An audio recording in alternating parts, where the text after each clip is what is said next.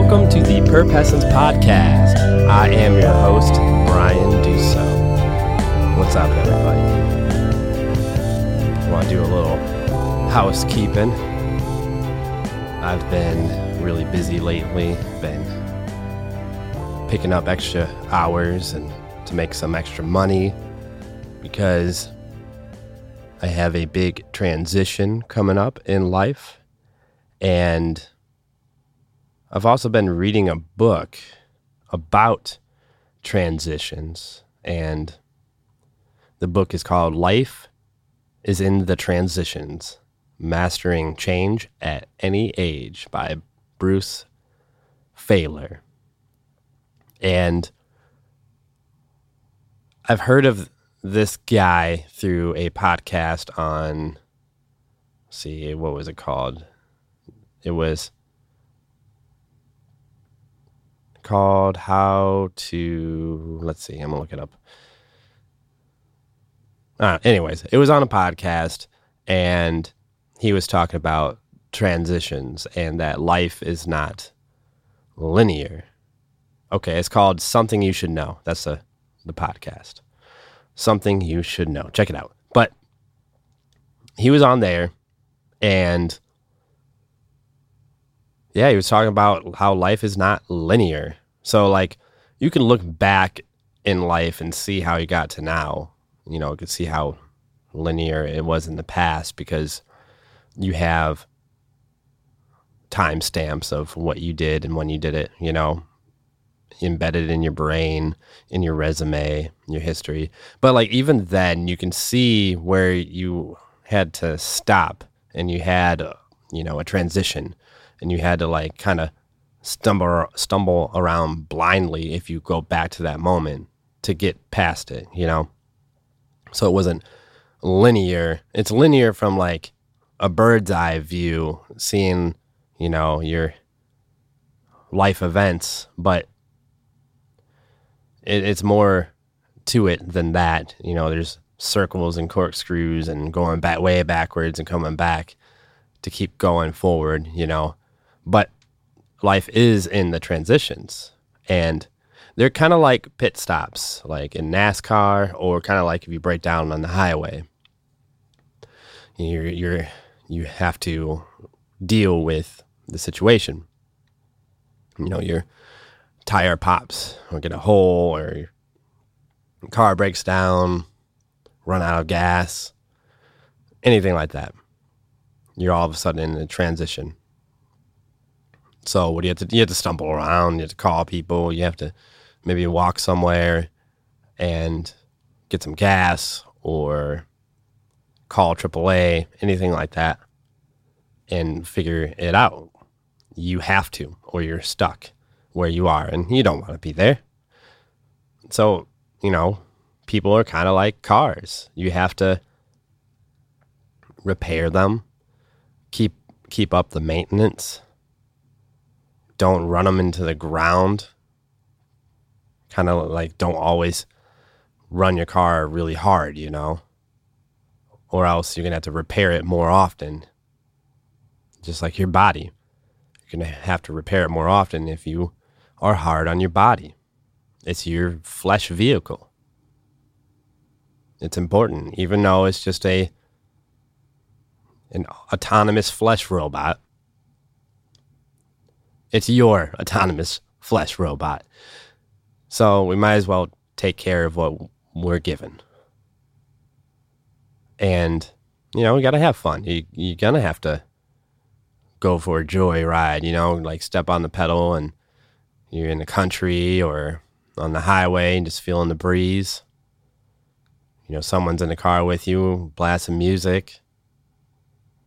You know, that matters too. Same with your body. If you're to have a drink or, you know, exercise or going for a long hike. Or vegging out, like, you, you got to do that kind of stuff, you know? But there's extremes, you know, if you treat your body really bad, you know, you sleep with a lot of people, you do a lot of drugs, you drown yourself in alcohol. There's you don't let your body go and don't ever care about it and you're not conscious about it. Like there's there's a lot of things you can abuse. So we we don't want to go to the extreme, but uh, a fine balance is is great. And these transitions, we have to deal with them just like the car. You can't just stay where you are. If you do, you you're going to ask yourself, why is this happening to me? Why is everyone else moving and not me? But if you are in it and know you're in a transition and you're mindful, you can handle it better in a healthy manner. So, yeah, the the book is really good. I'm still in the middle of it. And you know, there's like your midlife crisis or ex- existential crisis. I had one when I was 25, 26 years old. And the thing is, I knew I was in it. So I made sure I felt it. I soaked it in. And I came up with a plan that I want to do something about it. I don't want to just feel this and act like it never happened and continue on with my life. I feel like that's one of my issues. I try to act like nothing ever happened or nothing bothers me, that I can will my way through. Now, willpower is super important, but if you pretend something doesn't bother you, it's just going to stay there. It's like you pretend a toddler is not yelling or loud or annoying and obnoxious, but you can pretend all you want, but in the end, that toddler is still doing that. So it still bothers you. So it's best to do something about it. You either play along, you know, the toddler wants attention, so you know, play with the toddler, or there's discipline, or ask, you know, inside voice, whatever. But you're going to have to do something about it. And pretending like something doesn't bother you just builds up. So willing your way through doesn't work at all the time, you know? So, time to get to the topic at hand. I've been thinking a lot. I talk about this a lot, you know, men and women, and but I, I I've been seeing things with my own eyes in the media, in person. It's everywhere, and people are lost, and we're pointing fingers, and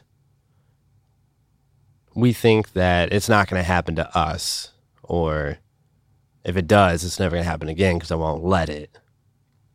So I keep walls up, or pe- keep people at arm's length, or don't go all in. You know, stuff just stuff like that. So we're living out of spite or holding on to baggage or letting past relationships affect current relationships and all, all that stuff. And I mean, it's the it's probably been happening forever, but now it's just yikes when you see it and see it all over, and it's just like, man, that just kind of sucks. But I want to explain and how it can maybe not suck so much. So there's an epidemic in society in Hollywood, divorces have been popular. This is setting a trend in society, making it normal and cool. Women don't need men as much because, well, money isn't an issue anymore. They can up and leave whenever they want to because someone else makes them feel the way they actually want or the way they think they want. until that man becomes old news. Then the woman ages and wonders why there's no good men out there anymore. Men think every girl is like this, so they don't let themselves become emotionally attached. So they only use them for sex. They're afraid of getting trapped with a baby, a house, and a promiscuous woman that leaves him for half his stuff, along with child support and spousal support, and a bad taste in the mouth. Women are afraid of raising a child alone and feeling like no one will ever want them again. These are the extremes that run through everyone's mind. So now the popular opinion is never get married, don't have kids, be polyamorous. That way, you get everything you want. If something doesn't work out with one person, easily replace them with someone else onto the next. Or be single, run a rotation. These are great and all if you have the right intentions. But the biggest thing I've realized is they may have the right intentions with everyone except for themselves. They're selling themselves a lie. So, what do you truly want? Are you just settling? Women want a man that has his shit together, that's mentally strong, physically healthy, great in bed, provides, puts his foot down when needed, and liked by others. When a woman meets a man that only does one of these things, she'll end up looking around for what her current man doesn't have. That's why women have multiple low value men. They need five guys to equal one high, high value man. But men are the same way. Men want a woman that is feminine, submissive, because she sees him as a dominant male, shows affection by small acts of kindness, loyal, and pleases him in the bedroom. So, if we know what men and women actually want, then why do we have all this confusion? Are we brainwashed through social media, TV, movies, and societal norms? Are people lazy and get comfortable then a man or woman runs into their timeline that shows interest and makes said person feel fuzzy. Are we letting our an- animalistic human nature drive us by emotions versus listening to emotions and deciding how life should be through logic and consciousness? My theory it's all of that. We are very nuanced. We are all emotional ticking time bombs ready to explode at any second. The thing is, we know that, and we are scared. Alfred Hitchcock, a filmmaker famous for making Psycho and The Birds, has something called the bomb theory. There's two men sitting at a table talking about baseball for five minutes. Right at the five minute mark, a bomb blows up this shocks the audience for about 10 seconds. Now, replay that scene. There, there's two men sitting at the table talking about baseball. There's a bomb stuck to the bottom of the table, counting down from five minutes. The two men have no idea that there's a bomb under the table, but the audience knows. This creates suspense and anxiety for the whole five minutes. The audience is going to say, Stop talking about baseball. There's a bomb under the table. My point is, we are all emotional time bombs ticking away. We know we have a bomb, but we don't know when it's going to go off. So we are terrified and driven by fear. Alfred Hitchcock plays our emotions against us. He understood the human condition. And that's why he is the godfather of suspense.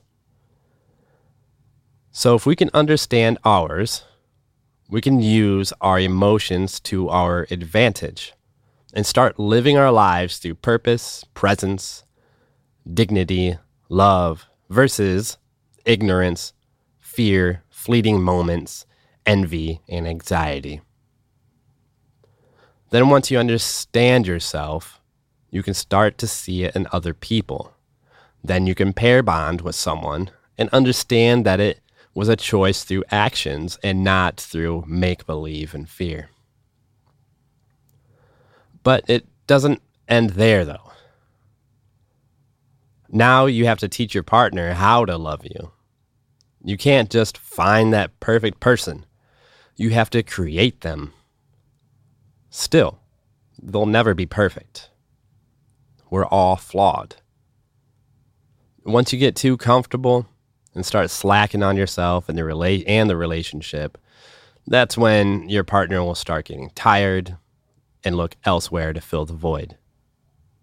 They'll start spending time with others, then more and more time with people that you used to be like, and then leave you. Or keep you and see them on the side. We always have to sharpen our tools. This makes us the best version of ourselves and see the world and the people in it for who they are. If you notice someone looking elsewhere, you can act accordingly. But for now, enjoy the present moment and who you're sharing it with. Tomorrow is never promised, so why waste it on someone that doesn't truly matter and bring value in your life?